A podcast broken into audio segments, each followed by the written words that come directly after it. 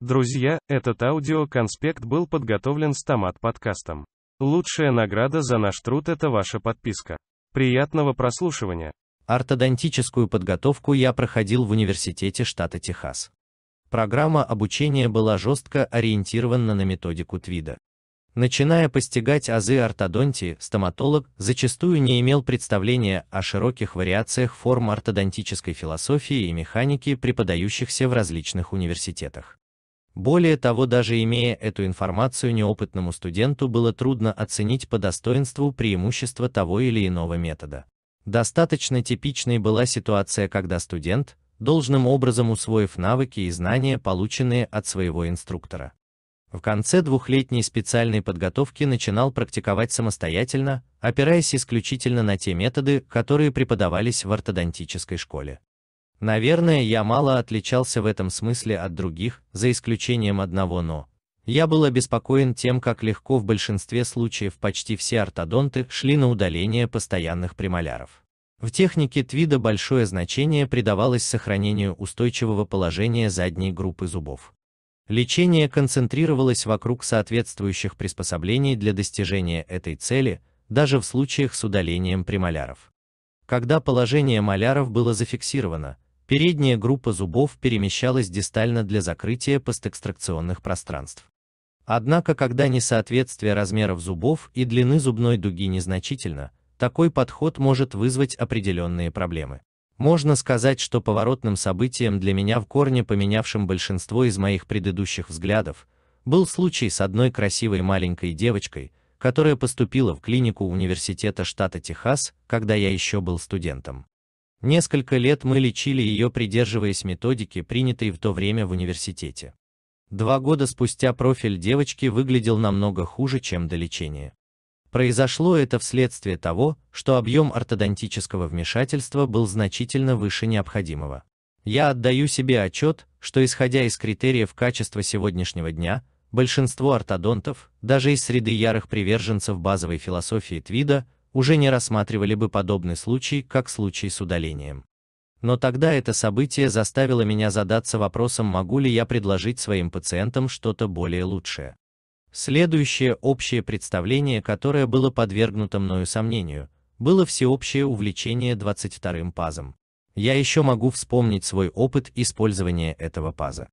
Когда возникала необходимость достижения полного заполнения паза брекета, то сделать это было нелегко, так как жесткая прямоугольная проволока достаточно тяжело входила в паз брекета. Особенно на тех зубах, на которых сохранялись минимальные ротации, и выравнивание еще не было до конца завершено. В то время как я, форсируя процесс, с усилием пытался вставить дугу в паз брекета, силовое воздействие оказывалось настолько значительным, что случалось пациенты в результате моих манипуляций начинали в голос кричать. Я отнюдь не желал провести остаток моей жизни, причиняя людям подобные страдания. Придя в конце концов к мысли, что более легкие силы приведут к меньшему дискомфорту, я очень скоро после начала трудовой деятельности сменил пас 22 брекетов на 18. Изначально меня учили, что в целях сохранения устойчивого положения маляров начинать лечение следует с установки аппаратуры на нижнюю челюсть, и только по истечении некоторого срока вплотную заняться верхней челюстью. Я покорно следовал этому совету в течение моих первых пяти лет практики. Потом, оценив некоторые мои результаты, я обнаружил, что конечная дуга устанавливалась на нижнюю дугу примерно по истечении 6 месяцев после начала лечения. Лечение же на верхней челюсти после этого продолжалось еще по меньшей мере год. Такая ранняя установка аппаратуры на нижнюю челюсть и ее немотивированное пребывание в полости рта на протяжении всего срока лечения повышало вероятность декальцификации, потери колец, повреждения дуг и других неприятностей. Чтобы как-то исправить положение, я начал умышленно задерживать начало лечения на нижней челюсти в пользу более ранней установки аппаратуры на верхнюю челюсть, где проблемы были более выражены. При полной схожести конечных результатов до применения такого подхода и после общее время лечения было уменьшено. Таким образом была доказана несостоятельность концепции установки аппаратуры на нижнюю челюсть в ранние периоды лечения для сохранения устойчивого положения маляров за исключением случаев чрезмерной бимаксиллярной протрузии. или лечение других очень специфических патологий. После того, как премоляры удалены, зубам нижней челюсти позволено перемещаться самостоятельно в течение нескольких месяцев до того, как будет установлена аппаратура на нижнюю челюсть. Задняя группа зубов перемещается при этом лишь в незначительной степени. Эта практика, называемая дрифтодонтией, опирается на тот факт, что после удаления на нижнечелюстной дуге самопроизвольное движение передних зубов дистально выражено в значительно большей степени, чем встречное перемещение задней группы зубов. И напротив, на верхнечелюстной дуге в подавляющем большинстве случаев имеет место прямо противоположный эффект, задняя группа зубов верхней челюсти проявляет большую тенденцию двигаться мезиально в отсутствие сколь-либо значащего движения передней группы зубов дистально. Одна из концепций Твида, которой я следую в большинстве случаев, это разворот нижнечелюстных первых маляров. Теоретически, согласно оригинальной философии Твида, брекеты на нижние первые маляры устанавливаются с ангуляцией 0 градусов, и доктор наносит на дистальную часть проволоки отклоняющий изгиб. Я решил, что будет лучше вместо этого расположить брекет нижнего первого маляра под углом минус 6 градусов. Таким путем могут быть достигнуты более предсказуемые результаты, и в то же время пропадет потребность в изгибании проволоки. Другой аспект философии Твида, который продолжает быть эффективным и по сей день, выпрямление нижних резцов в базальной кости. Скрупулезно следуя в начале своей самостоятельной деятельности этому предписанию, я получал чрезмерное язычное отклонение резцов. Поэтому степень выпрямления в варе Simplex Discipline немного уменьшена, в отличие от оригинальной теории Твида.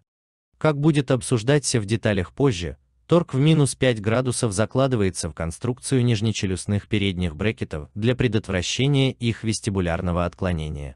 Некоторые ученики Твида придерживаются мысли, что шейная лицевая дуга не является эффективным аппаратом. Однако, когда я слушал курс Твида в 1965 году, доктор Твит лично демонстрировал успешные результаты лечения пациента при помощи шейной лицевой дуги. Эта презентация сподвигла меня на начало использования внеротовой тяги. По прошествии нескольких лет я в значительной степени расширил область использования этого аппарата и был в общем доволен результатами. Сегодня ретрактор внеротовая тяга является важным элементом в варе Simplex Discipline. Я нашел, что слово ретрактор более описательный термин, чем шлем, хедгер-шлем, термин, используемый в ортодонтии для обозначения внеротовой тяги. Шлем имеет дополнительное значение в американском футболе или боксе, в то время как слово ретрактор описывает внеротовой аппарат с точки зрения функции, которая им выполняется. Ретрактор используется в те или иные периоды времени, по крайней мере у 75% всех пациентов вари Simplex. С течением времени количество случаев с удалением в моей практике в значительной степени уменьшилось. Появление композитных материалов как альтернативы ортодонтическим кольцам дало возможность оперировать дополнительным пространством в 3 мм, которое ранее занимала суммарная толщина колец. Примерно столько же места я стал получать, приняв на вооружение метод межпроксимальной сепарации резцов. Таким образом, симбиоз классической концепции Твида с достижениями ортодонтической мысли сегодняшнего дня позволили мне достичь качественных результатов, в то же время снизив количество экстракций премоляров до 25% от общего числа моих пациентов. Финальный критический элемент – внедрение в дисциплину брекетов, имеющих определенные угловые характеристики, торк-ангуляция и так далее, был интегрирован в Vari Simplex Discipline в 1977 году. Большинство изгибов дуг было ликвидировано, позволяя получать более предсказуемые результаты при значительной экономии времени. Ортодонтическая философия, такая как Vari Simplex Discipline, по сути является частью философии жизни. Общая философия, в которую органически вливается Vari Simplex, базируется на двух ключевых принципах. Первый принцип может быть описан уравнением E равно R. Это математическая интерпретация цитаты из книги Джеймса Аллена под названием «Как человек думает». Приложенное усилие является мерилом результата. Нельзя брать в расчет случайность и во всем надеяться только на удачу. Все, чего мы достигли в жизни в конечном итоге является результатом вложенного труда. Концепция E равно R на протяжении всей книги будет являться своеобразным референс-символом. Второй принцип базируется на размышлениях доктора Хэнс Селай, который является автором на первый взгляд странного противоречащего самому себе выражения «альтруистический эгоизм». Идея доктора Селай состоит в том, что лучшее, что человек может для себя пожелать, это возможность самореализации на ниве служения человечеству. Применительно ортодонтии этот принцип выражается в том, что ортодонт будет представлять лечение, которое выгодно для пациента, и старицей вознаградит доктора. Основная цель One Simplex Discipline – это легкое и эффективное достижение качественного результата ортодонтического лечения. Специфические цели при этом подразделяются на долговременные и кратковременные. Если дисциплина скрупулезно следует выполнению каждого промежуточного этапа лечения, то за редким исключением, выполнение всех задач вписывается в достаточной мере предсказуемые временные рамки. Реальный ключ к успешной практике – это умение заставлять пациента кооперировать с ортодонтом путем создания соответствующих мотиваций и подъема эго пациента. Доктору следует установить краткосрочные цели для пациента и также информировать его об их достижении по мере продвижения к предлагаемому конечному результату. Когда лечение завершено и цели достигнуты, ортодонту следует соответствующим образом отчитаться о проделанной работе пациенту и его родителям. Это является одним из применений на практике теории альтруистического эгоизма. В деловых кругах говорится, что хорошая сделка та, которая хороша для каждого ее участника.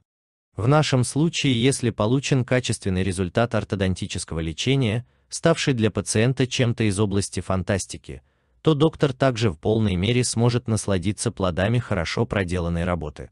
В то время как подход One Simplex к лечению максимизирует вероятность качественного результата, совершенные результаты будут все равно недосягаемы при использовании как этого, так и любого другого метода. Длительные поиски абсолютного совершенства могут со временем вогнать человека в депрессию. Это не означает, что мы можем удовлетвориться посредственными результатами. Разумеется, погоня за идеальным качеством является в высшей степени благородным, хотя и бесперспективным занятием.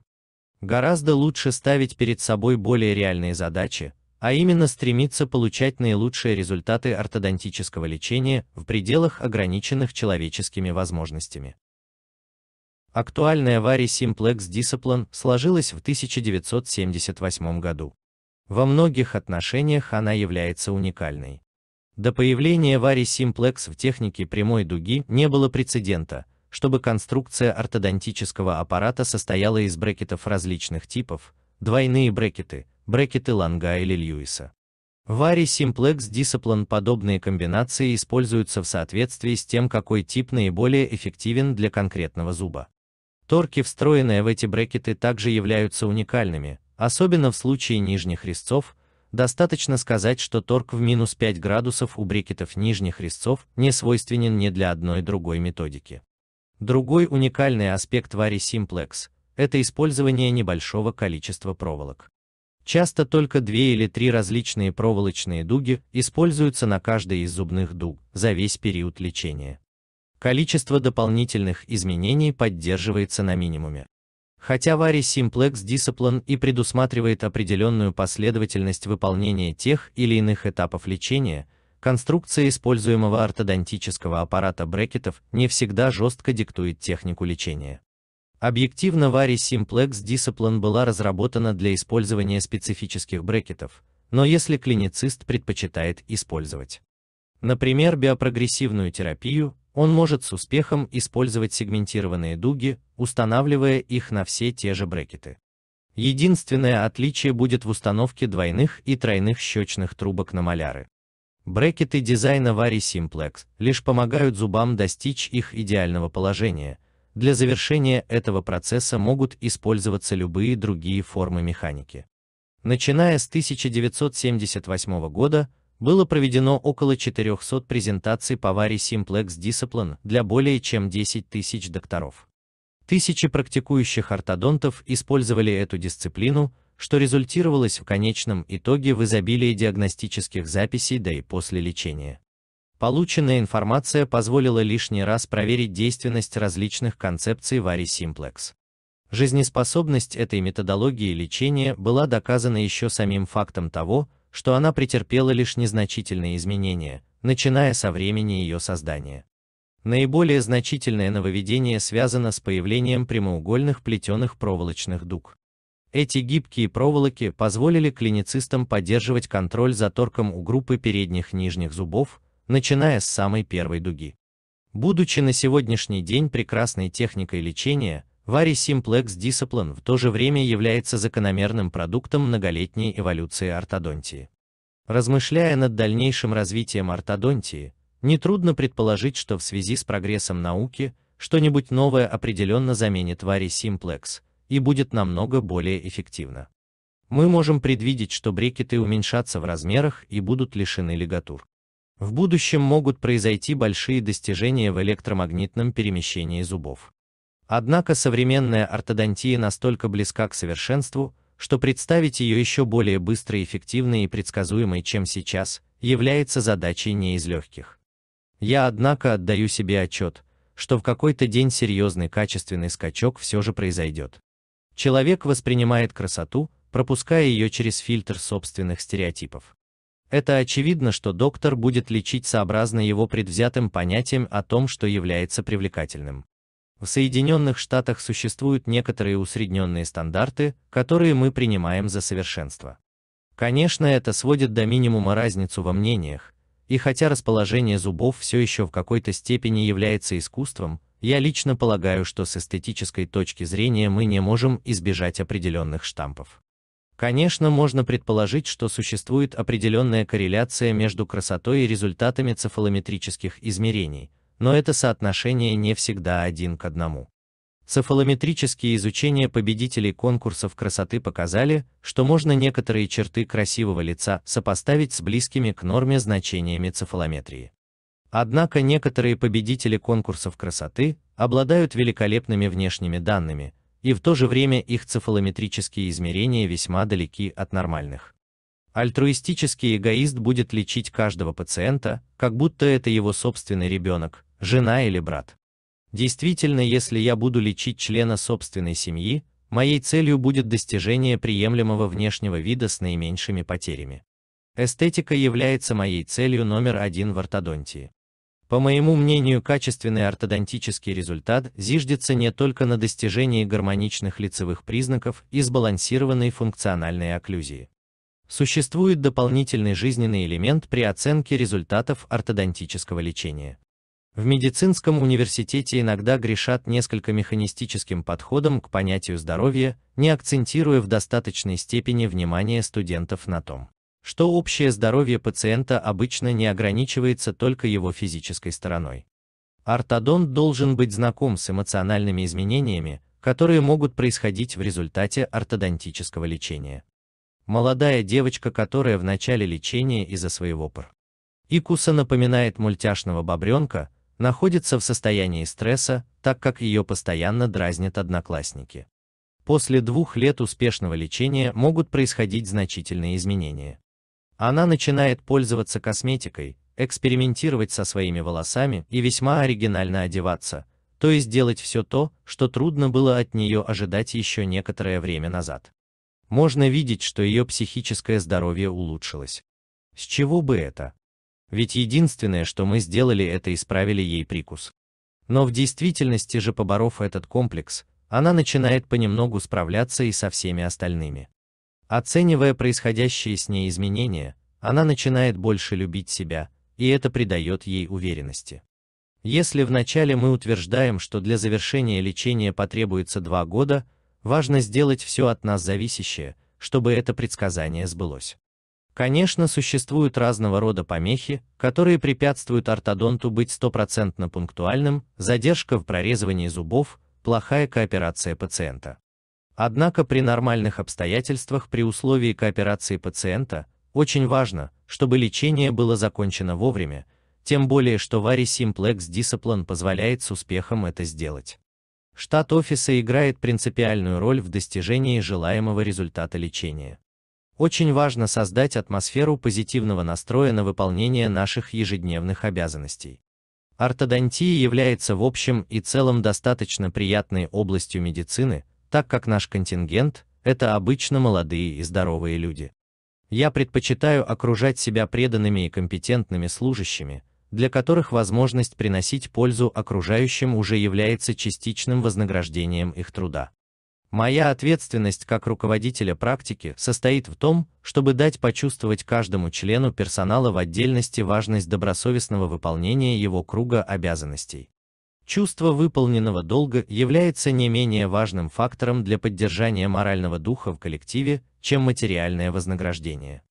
Наемным служащим также необходимо в своей жизни руководствоваться принципами альтруистического эгоизма.